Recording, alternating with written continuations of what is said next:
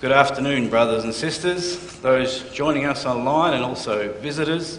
A hearty welcome to you all. It's such a blessing that we may be here again to join together for worship of our triune God, Father, Son, and Holy Spirit.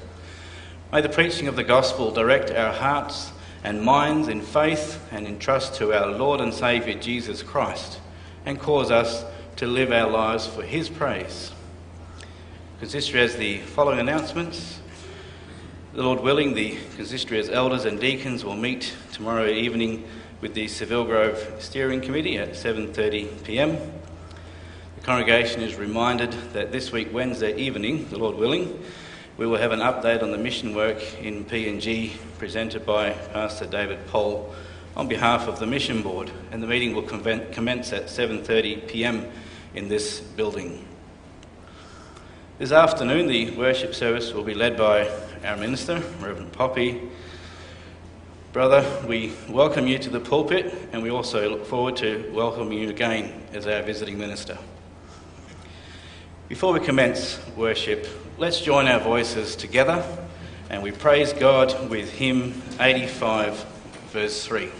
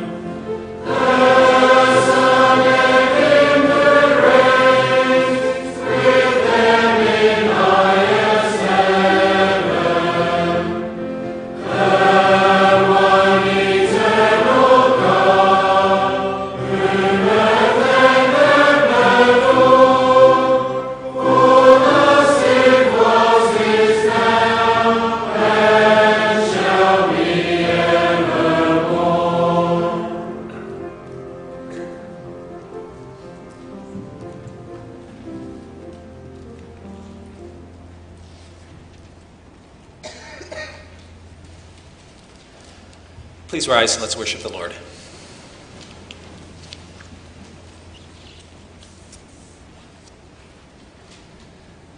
As God's people, we confess that our help is in the name of the Lord who made heaven and earth. Amen. Grace you and peace from God our Father and the Lord Jesus Christ. Amen. Let's sing a song of praise to our God. We're going to sing Psalm 16, the verses 1, 4, and 5.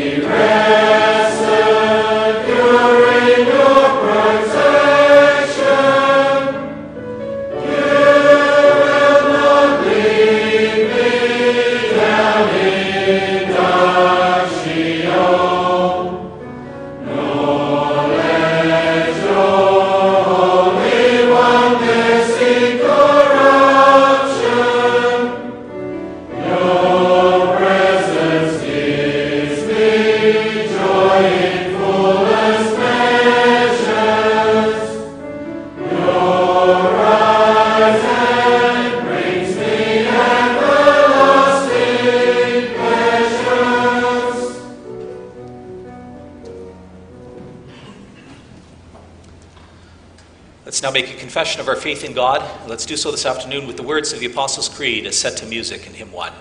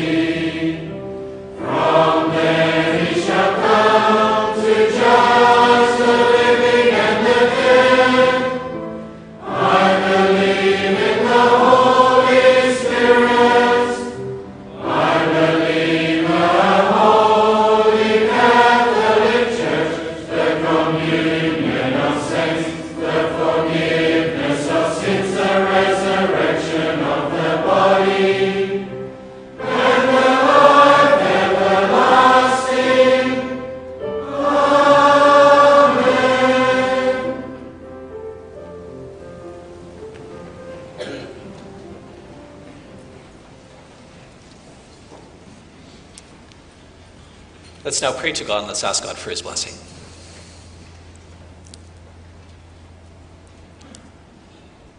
Almighty God and Father in heaven, we thank you that once again this Sunday afternoon we can come into your presence. The greatest thing, Lord, is that you are our Father, that we may be your sons and daughters.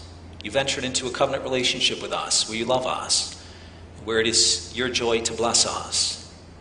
We praise you that you have that character, that you're a God who delights to bless his people. When we meet together here, Lord, the first thing that you do is you extend your grace and your peace to us. And that's a, a really good indication of what lives in your hearts, in your heart. You're a God who delights to show grace. You're a God who delights to give peace. These are the greatest things in life, Lord. And so we thank you for that. We honor you for that. Thank you that you call us together here because you want to reveal yourself to us.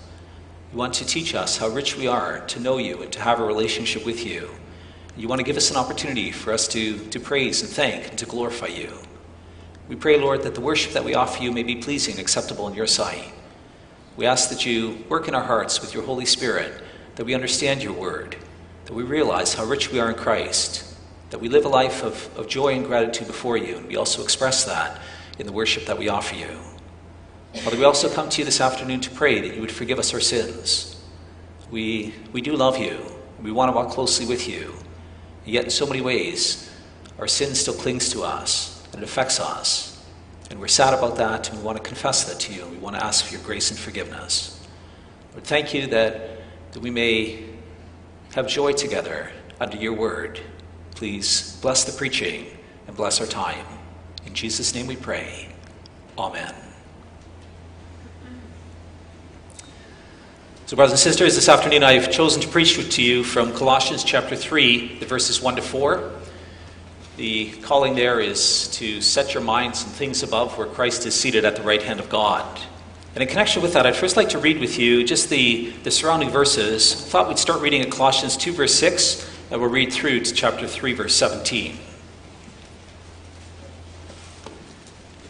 You can find that on page 1169 of your guest Bible.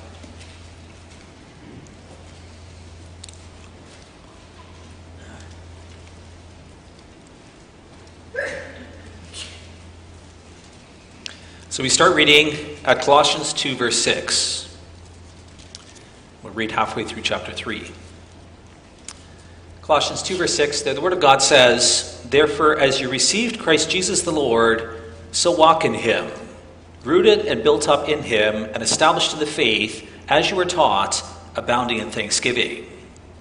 See to it that no one takes you captive by philosophy and empty deceit, according to human tradition and according to the elemental spirits of the world, and not according to Christ.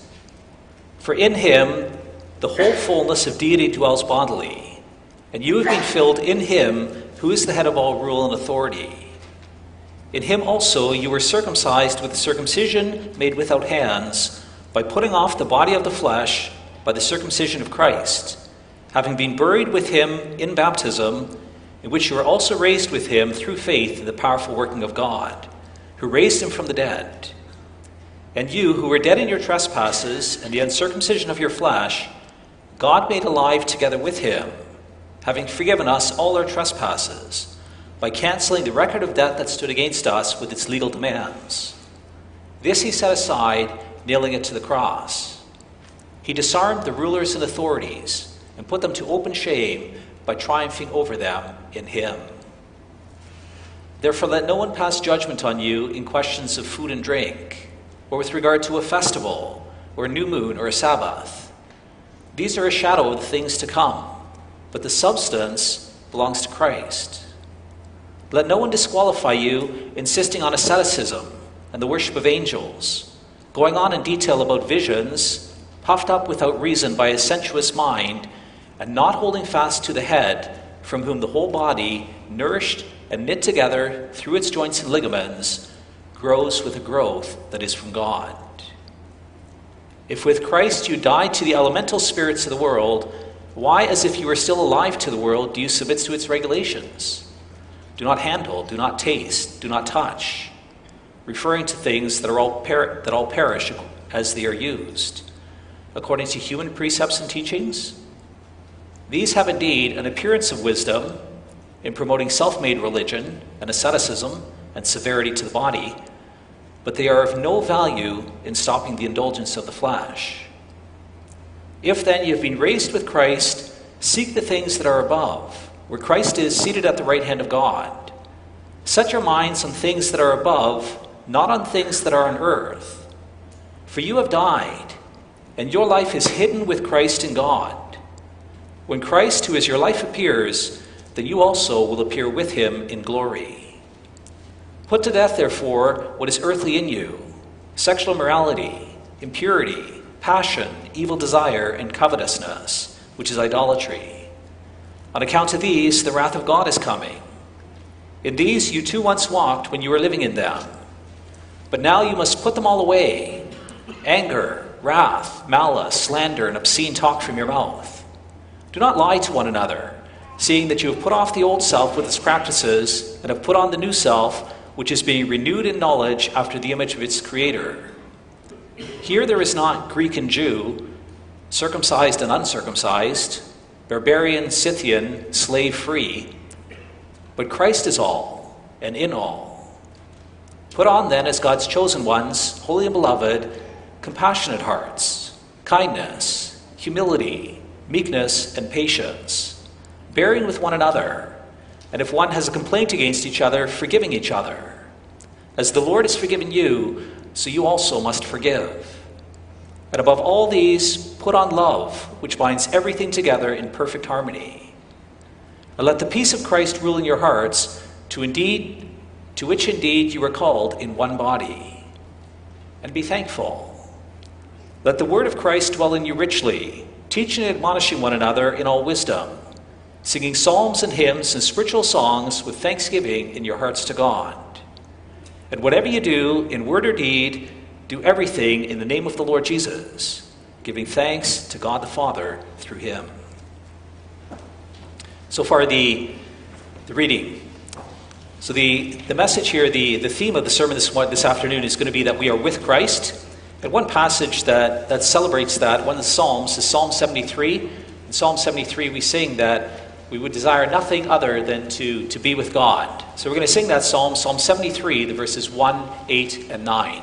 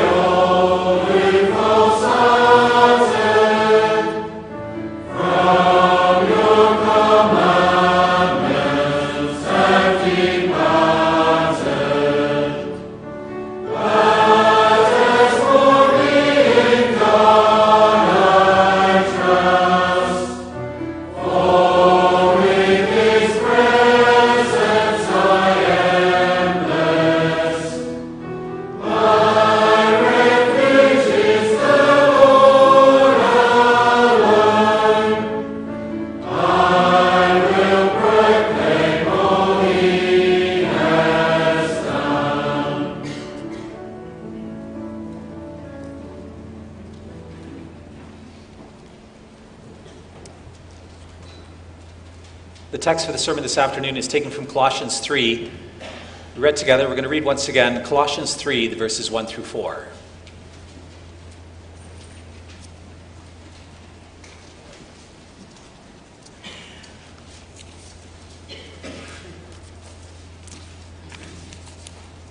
So in Colossians 3, we'll start reading at verse 1.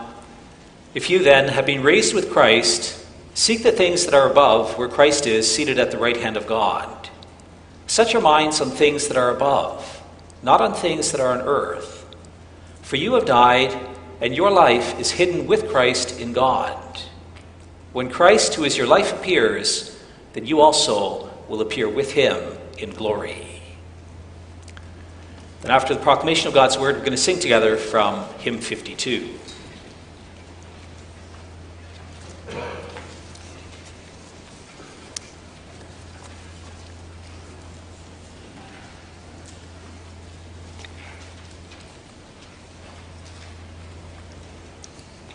Dear brothers and sisters, congregation loved by the Lord Jesus Christ, this last sermon I get to preach to you as your minister. Look back in the last 10 years, then the Lord has been very kind to us. He's given us a lot of, a lot of kindness, a lot of love, a lot of understanding, a lot of joy in the preaching. It's really in the preaching that's one of the greatest things we get to contemplate His nature. We get to understand how much He loves us. We're confronted about our sin. We understand how much He has done for us in His Son, Jesus Christ. You know, when you, when you think about who God is, when you think about how God relates to us, then that's just a very precious gift. And that's a beautiful thing to share that together as a congregation. And also, outside of that, we've really had a blessed time here in your midst. We look back at the last 10 years, and you've loved us well. We've experienced that in many ways. We're, we're deeply grateful to God for his kindness to you, no, to us. And you think about that, and yeah, then the time comes where it's over. We're going to go our separate ways. And there's a certain sadness in that. It is sad to get, say goodbye. And in our family, we've done this a couple of times, and we've kind of said to ourselves there's a few things we need to remember during these occasions. And so the first thing that we try to remember is that pretty soon we're all going to be home with the Lord. It's not that long from now that the Lord takes us to be with Him. And when we get to go home and we get to be with the Lord, then we also get to be with each other. The Lord has promised us that He's taking us into His heavenly dwellings, and we get to be with there with the rest of His people. And so it won't be that long till we get to have intimacy. You get to have a lifetime of, of living together and serving the Lord together. And then the second thing that we often try to call to mind is the reason why we get to have a lot of love together. It's not because we're such great people, but it's because the Holy Spirit of God lives in us. God makes us into who we are. And God enables us to, to love one another. And He gives us a special time with each other. And then it's really good to remember that just as God lives in us, and enables us to love each other, so God lives in lots of other people. And He enables us to love the new people whom He brings into our lives. It's not about us, it's about Him. It's about His Spirit, it's about His work. And so he, He's hard at work in other people, and He enables other people to be lovable, and He brings people together once again. But then, probably the best thing to remember is when we say goodbye to others, then we never say goodbye to the Lord. The Lord is always with us. In Amanda's family, we, we had a sense of that from her youth. When I got to know Amanda, then half her family was living in Canada and half her family was living in Australia. And in my own family, we've often had that experience as well. We've had sons who've lived on the other side of the world. My own parents, they've, they've left you know, their parents and they lived in a country far away. And so within our families, we have a sense that you can't always be near to family, and sometimes you have to say goodbye. But the, the truth behind that is that the Lord always is with you, and He never leaves you, and He never forsakes you. And it's when we remember that, then we have the most important thing in life.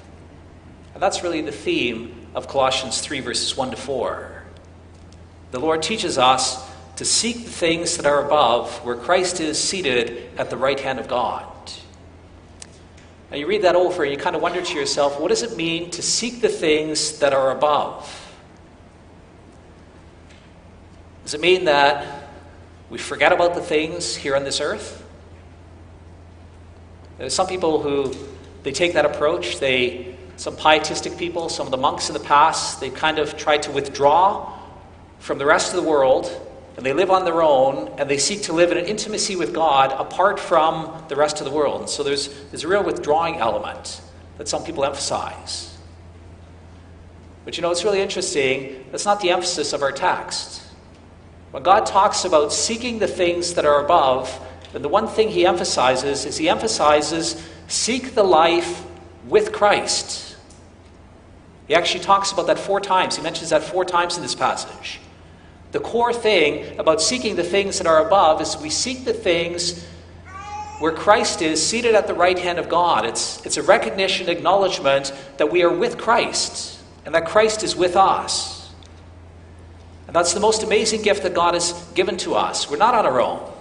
No matter where we are, no matter where we go, no matter if we have to say goodbye to those who we leave behind, sometimes you say goodbye to loved ones, sometimes you have a loved one who passes away. And the most important thing is that God says, He says, whatever happens, He says, I am with you, and you are with me, and I will never leave you or forsake you. Well, that's the, the great gift that God gives us in Christ. I've summarized God's word to you this afternoon with this theme Seek the things that are above, for your life is hidden with Christ in God. And we're going to see what that means. There's, there's four things our text refers to you died with Christ, you are raised with Christ, you're living with Christ, and you will appear with Christ. So, in what ways are we with Christ? What impact does that have on our relationship with Him? Well, the phrase being with Christ, it indicates a kind of intimacy and a closeness. If you think of those who you're with, usually you think of, of those who you're, you're close to, your family members, or your friends.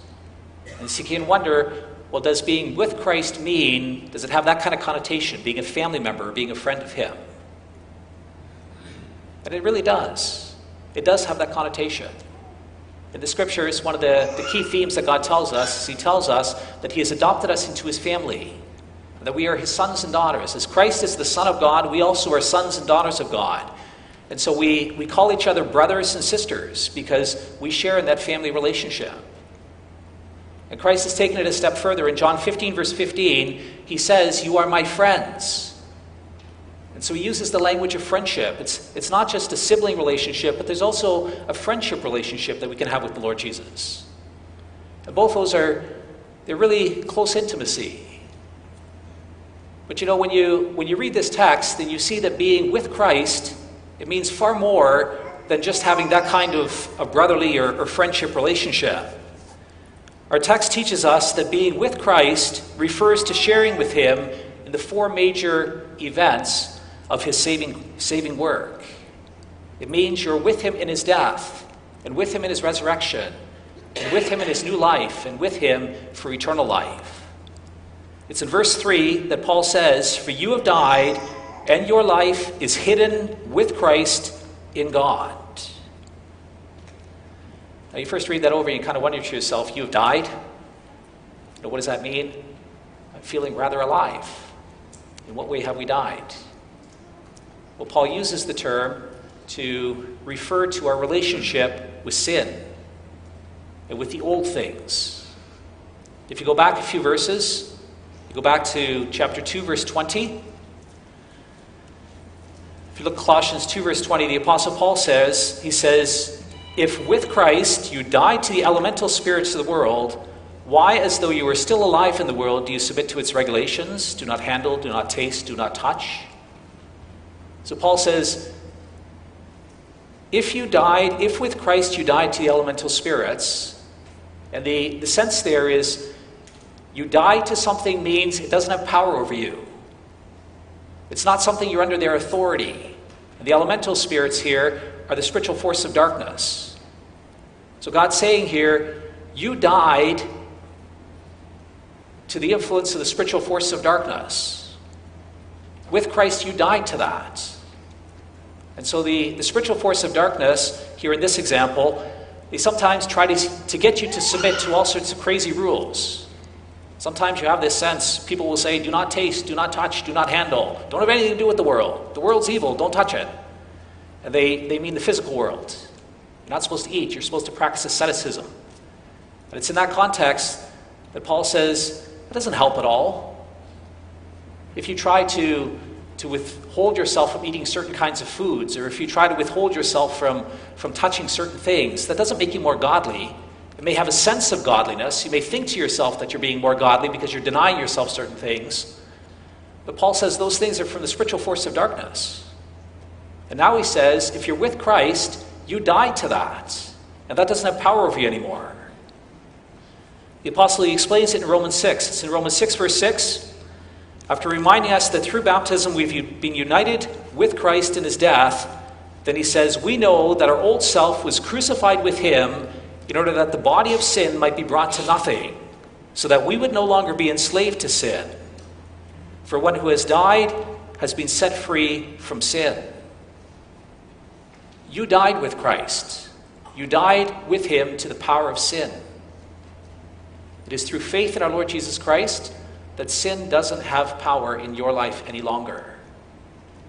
And that's what Paul means in the first place when he says, Set your heart on things above, where Christ is seated at the right hand of God. You need to realize that you have a unique connection to Jesus Christ, brothers and sisters.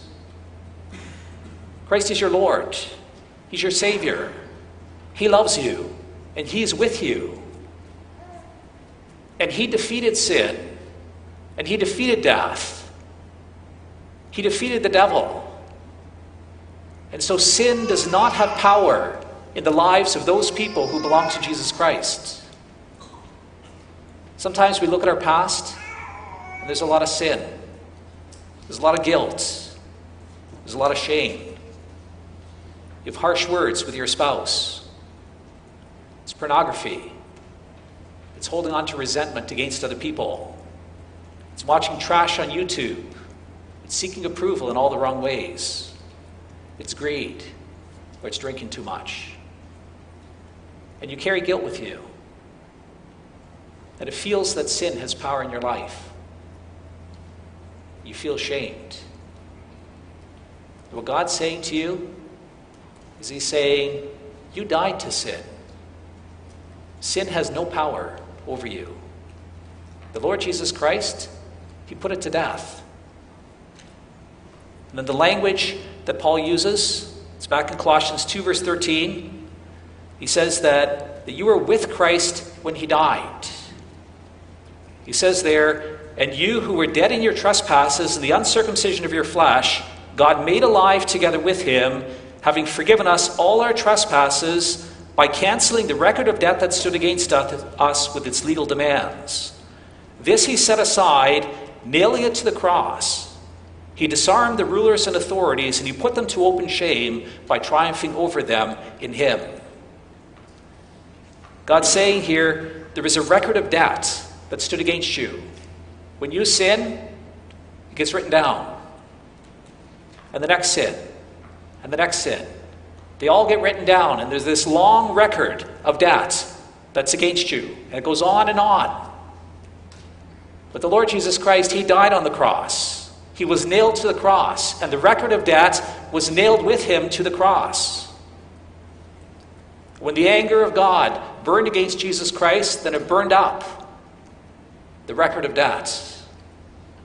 And there is no more record.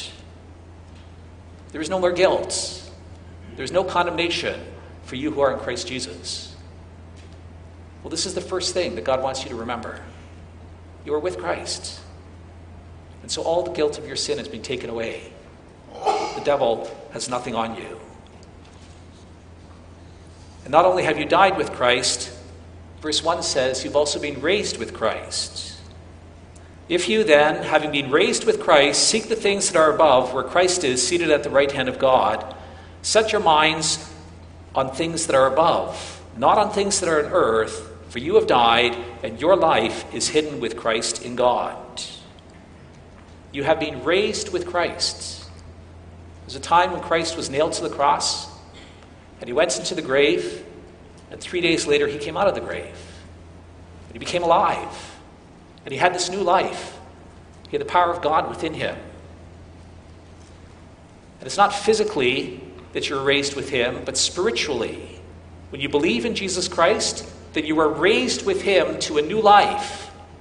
And that means that all the old patterns of sin, they've been dealt with. And that's been put away from you. And sometimes we think about that. We go through that process. We confess our sins to God, and we know that God forgives them, and we trust that it's all done in the past. But then we look to the future, and we kind of wonder, and we think to ourselves, well, how is it ever going to be any different in the future? I know myself, and I know my weaknesses, and I know how often I get stuck in sin. And God says to you, He says, You have been raised with Christ. Christ has new life in Him, He's power in Him. And it's through faith in Him that that new life, that power, becomes alive in you. Well, the result is that there's a new freedom that you have.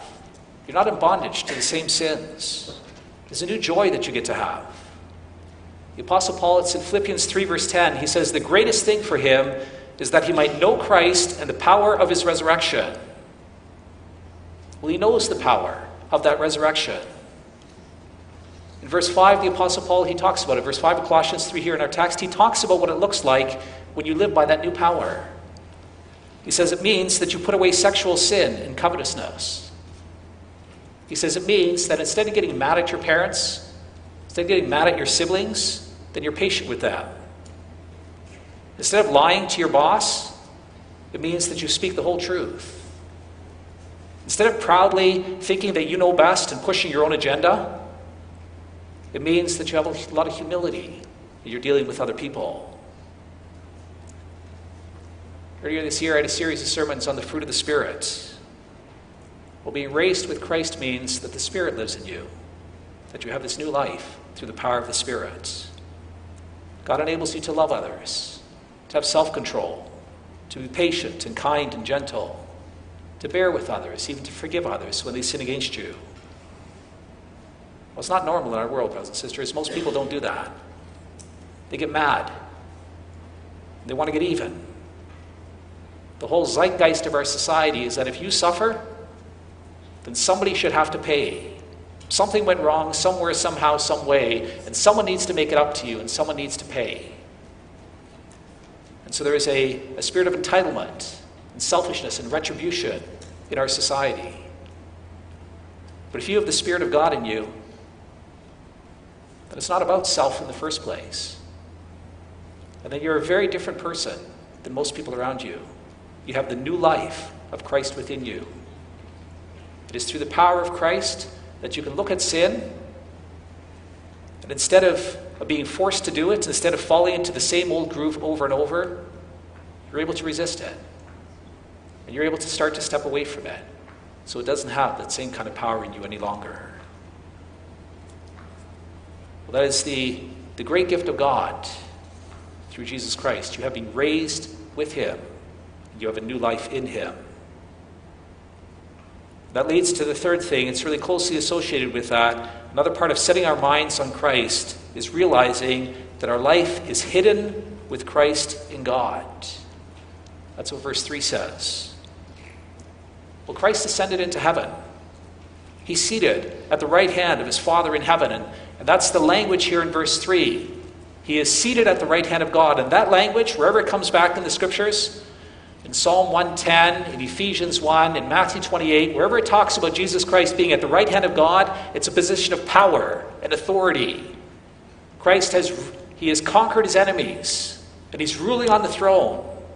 And that's what God says. He says, "You are now your life is now hidden with Christ in God who is seated at the right hand of God."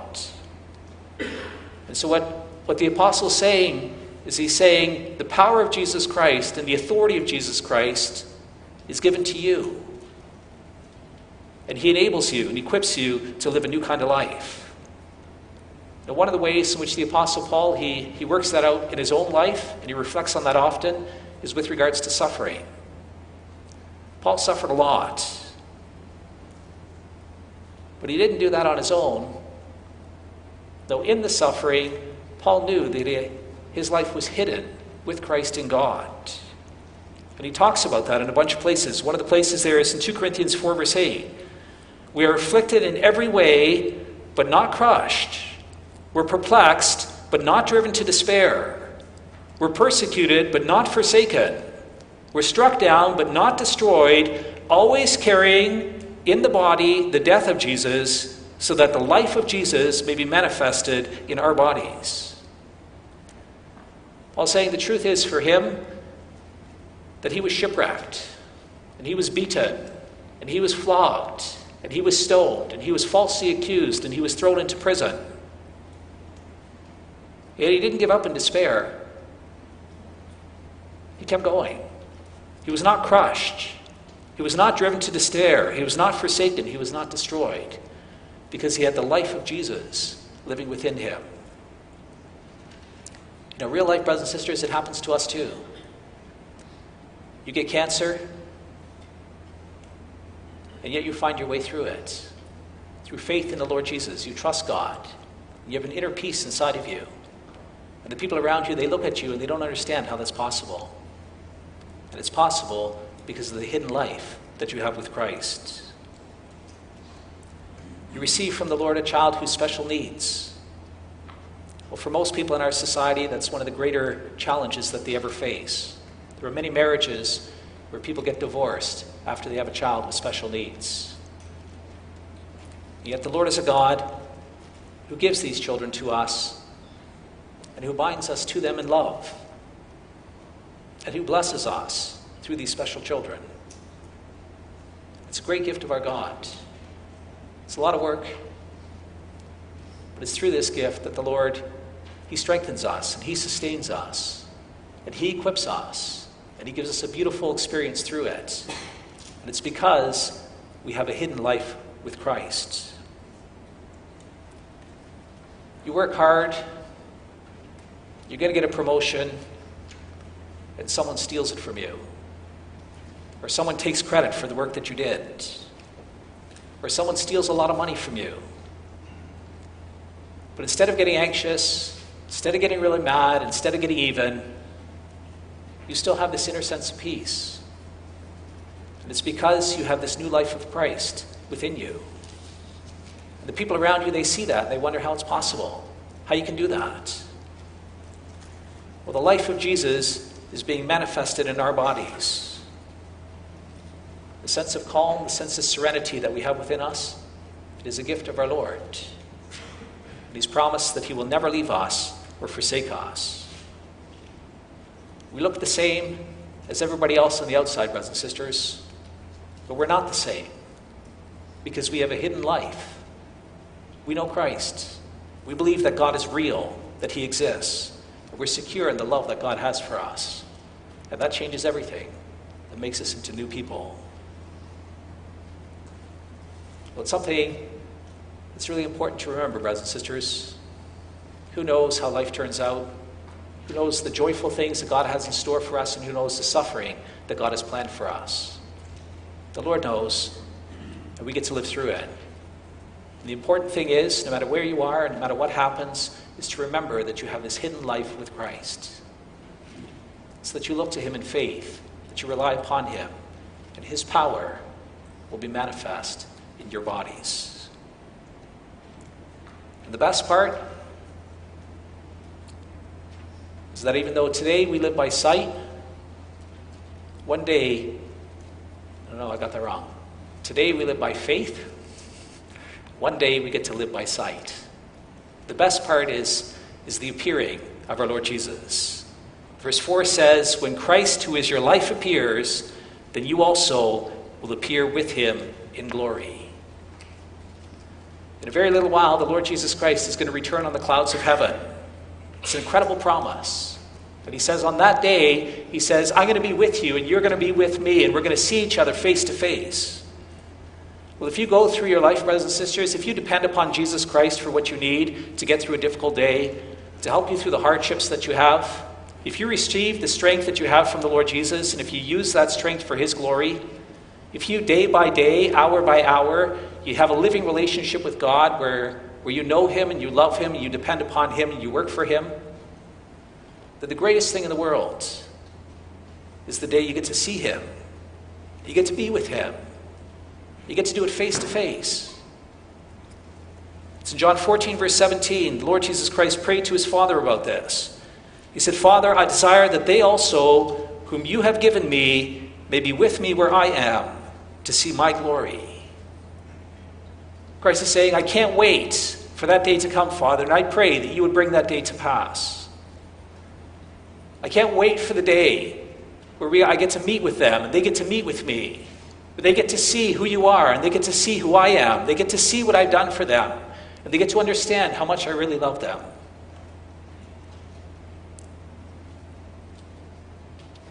It's back in John 14, verse 3, that Christ told his disciples, In my Father's house are many rooms. If it were not so, would I have told you that I go to prepare a place for you? And if I go and prepare a place for you, I will also come again and take you to myself, that where I am, you may be also. The great promise of God is, is the promise that He gave to the criminal on the cross. It's the promise that comes to you, brothers and sisters. So, the day of your death, He says to you, Today you will be with me in paradise.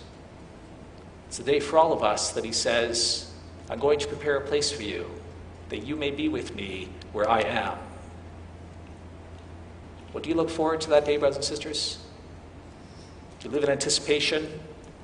Do you lean towards that future? Sometimes we're young, we have a really good life, we're experiencing lots of things, we have a lot of joy in life, and we're not really thinking about death, and we're not really thinking about the future, and we're just really quite wrapped up in all the beautiful things that we have here now. You know, that's not a bad thing. If you get to enjoy life, that's really a sign of God's blessing to you. It's a sign that He loves you a lot and He's taking really good care of you. But don't be surprised that as life goes on, that you get to see sin for what it is. You get to see the brokenness that comes from sin. You get to experience the breakdown of the body. You get to see what impact sin and death has on us. But it's in that context that you, lay, that you lean more and more into the future. You, you yearn for the day where God rescues you and brings you into a world where there is no more pain. And the great gift of God is that He promises that the day is coming near. And He says, when it actually happens, He says, your life is going to be, it's going to be different to an extent that you cannot even imagine today. Paul, he, he uses extraordinary language to describe the difference between being with Christ here today and being with Christ on the last day. I'm thinking here of 2 Corinthians 5 or 6. So we are always of good courage. We know that while we're at home in the body, we are away from the Lord, for we walk by faith, not by sight. Well, what extraordinary things to say. Paul says here that while we are at home in the body, we are away from the Lord. He's just spent a few books in the Bible telling us that we are with Christ today. We are with him, and he is with us. We're with him in his death, we're with him in his resurrection, we're with him in his new life. We get to live together with him in everything that we do. And yet, the new life together with him, when he returns on the clouds of heaven, is going to be that much different from what happens today that he says, Today, it is as if we're away from the Lord. And then finally, we will be with him. Well, the reason for it, brothers and sisters, is because the experience of life when you actually come into the presence of God is going to be extremely beautiful. It's going to be beyond comprehending how great it is. When you read through the prophets in the Old Testament, they talk about the judgment of God that comes on the people, but they always talk about the restoration that is to come. And when they talk about that restoration, then they use language that, that they, it's full of similes and full of metaphors.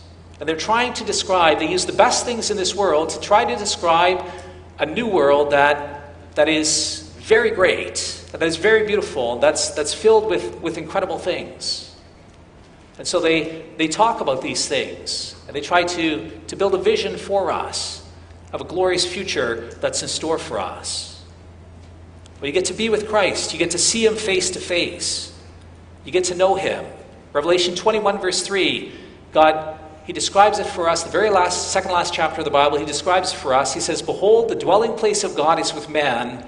He will dwell with them, and they will be His people, and God Himself will be with them as their God. He will wipe away every tear from their eyes, and death shall be no more. Neither shall there be mourning, nor crying, nor pain any more, for the former things have passed away. No more death. No more grieving the loss of loved ones. No more sorrow. No more pain. No more crying. No more fear. No more aggression. No more anxiety. No more depression. No more suffering. No more pain. For the rest of eternity, you get to experience the peace of God. You get to have deep down in your heart, you get to have contentment. You will be with God, and everything will be good. There will be no more striving, there will be no more pursuing, because you'll, you'll have content, you'll have rest, you'll have peace. In that place, you'll have this overwhelming sense of joy. Maybe later today you want to read the last verses of Isaiah 35. The prophet, he uses the example of, of this new world. He talks about how the burning sand becomes a bubbling brook, and how the places where there was no water, there's, there's reeds and papyrus and rushes that are growing. He talks about the lame man who leaps with joy. And he talks about the profound joy and singing that the people of God have as they, they head towards this new place where there's no more death and where there's no more pain and where there's no more evil any longer. There is a new world that God has in store for you, brothers and sisters. What stands at the heart is that you get to be with Christ. And for the rest, you get to be with the people of God. You get to have the, the beautiful, joyful life that God has always intended for us. Well, this is the vision that God wish, wishes to give you, brothers and sisters. When you believe in the Lord Jesus, then He is your God, and He loves you, and He will care for you.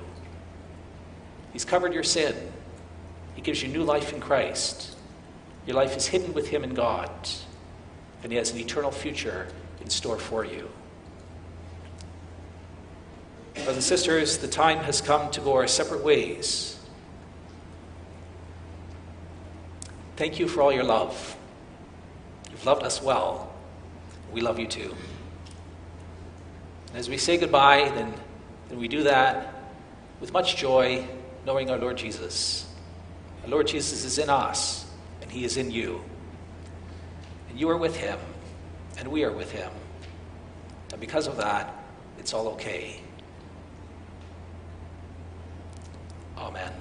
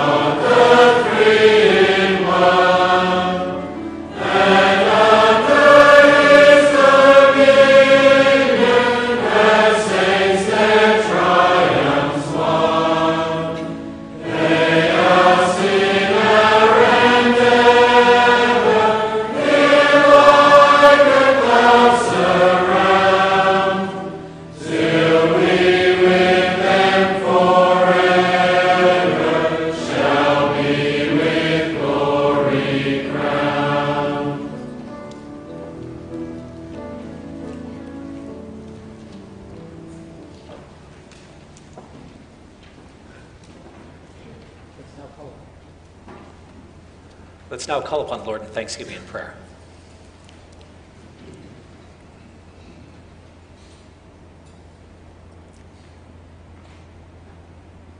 Our Father in heaven, we come to you, Lord. We thank you for the great love that you have for us. Thank you, Lord, that you sent your Son, Jesus Christ, into this world to be our Savior. We thank you that he came, that he accomplished for us what we could never do. He paid for all our sins with his death on the cross. But sin didn't have a hold on him. The devil didn't have power over him because he was raised to life. And then he ascended into heaven and he is seated with you at your right hand. Father, we honor you that he did those things not for himself, but that he did them for us. We thank you that you give us a true faith in our Lord Jesus Christ through the powerful working of your Holy Spirit. Father, we believe that we are with Christ. We believe that our life is hidden with him we believe that we shared with him in his death, that he has paid for our sin, and that sin doesn't have power over us. We confess to you, Lord, that we've committed many sins in our lives. Each one of us as individuals, we've done a lot of things, Lord, that are really displeasing to you. And we confess, Lord, that sin is still a powerful force within us. Our lives are still messy because of the, the power of evil within us. And we're sorry about that. We ask for your grace and forgiveness, and we plead with you that for Jesus' sake, that you would look on us in mercy. And then, Father, we believe that you will forgive us. That though our clothes are as crimson, they'll be white as snow. You've washed us clean in the blood of your Son. You've given us clean robes to wear, and we are innocent and pure in your sight. Thank you for this immense gift, Father. Please help us to live out of that. Thank you also that we are raised with Christ, that we have a new life together with Him, that it's possible for us to change. We're not bound to continue to do all the sins of the past. What defines us is not our sin. What defines us, Lord, is our relationship with Christ. And in Him, we have freedom. Thank you for the new life that's manifest in us. Thank you that you give us distance from anger and from sexual sin and from selfishness from pride, from greed. Thank you, Lord, that you enable us to worship you instead of being self seeking and seeking to honor ourselves. Thank you so much that you equip and enable us to love the people around us, to be patient and kind and gentle, to be able to care for, for each other well.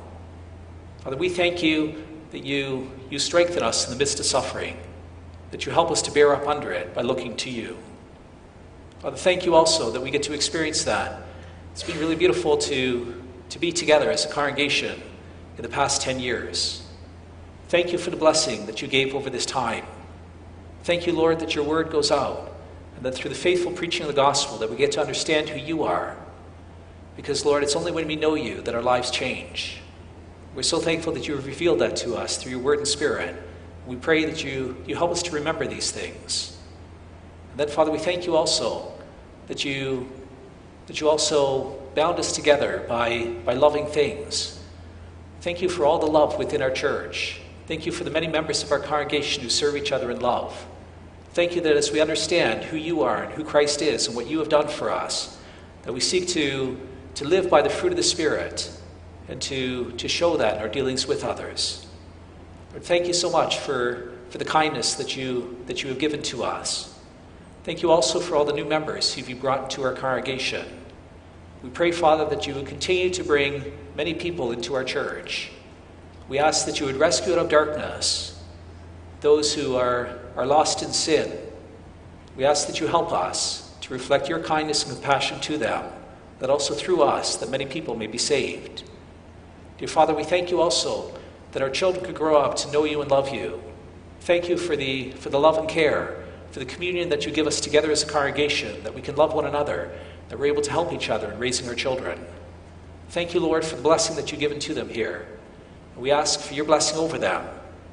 Please be near to our children, Lord, that they mature in their faith in Christ, that they understand who He is, that they rely upon Him, and that they look forward to being with Him for all time. At the same time, Lord, we're sad with those parents who have children who left the faith.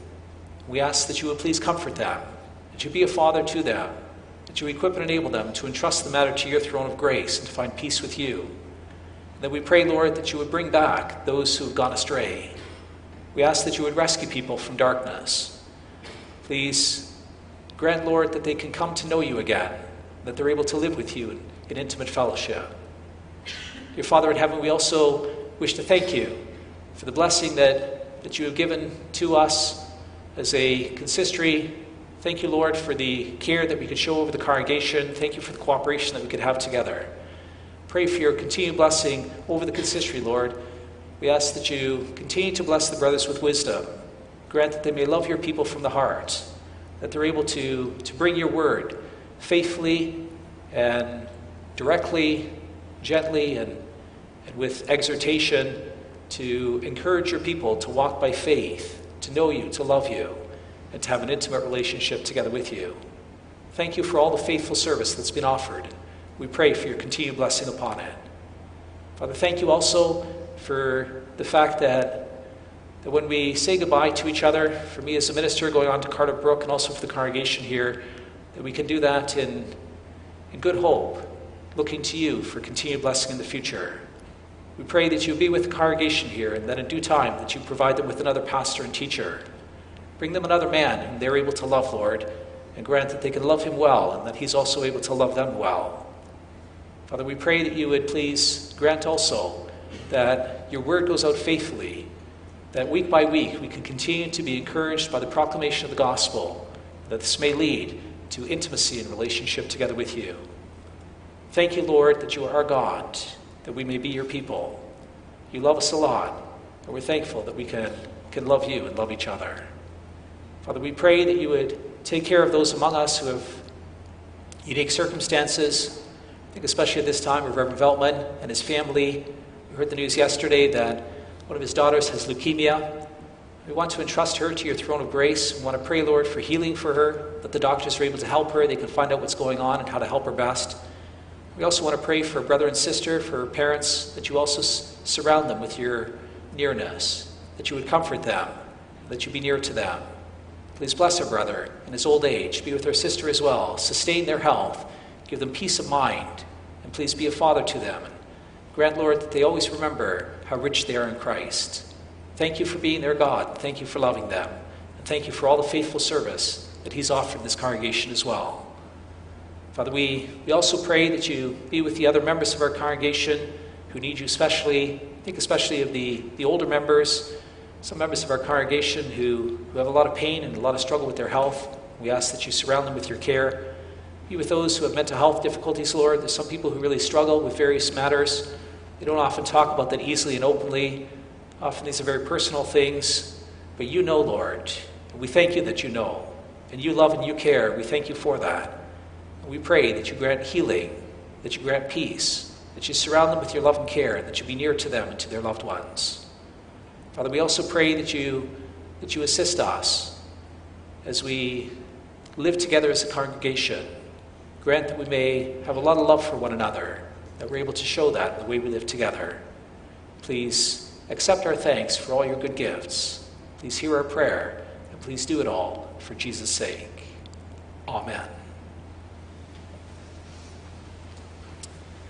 Brothers and sisters, you have the opportunity to thank God for his grace towards you through giving a thank offering. This afternoon, the collection is going to be for the mission work in Papua New Guinea. And after the collection, we're going to sing to, sing to the Lord our thanks for Christ, hymn 79, verses 1 through 5.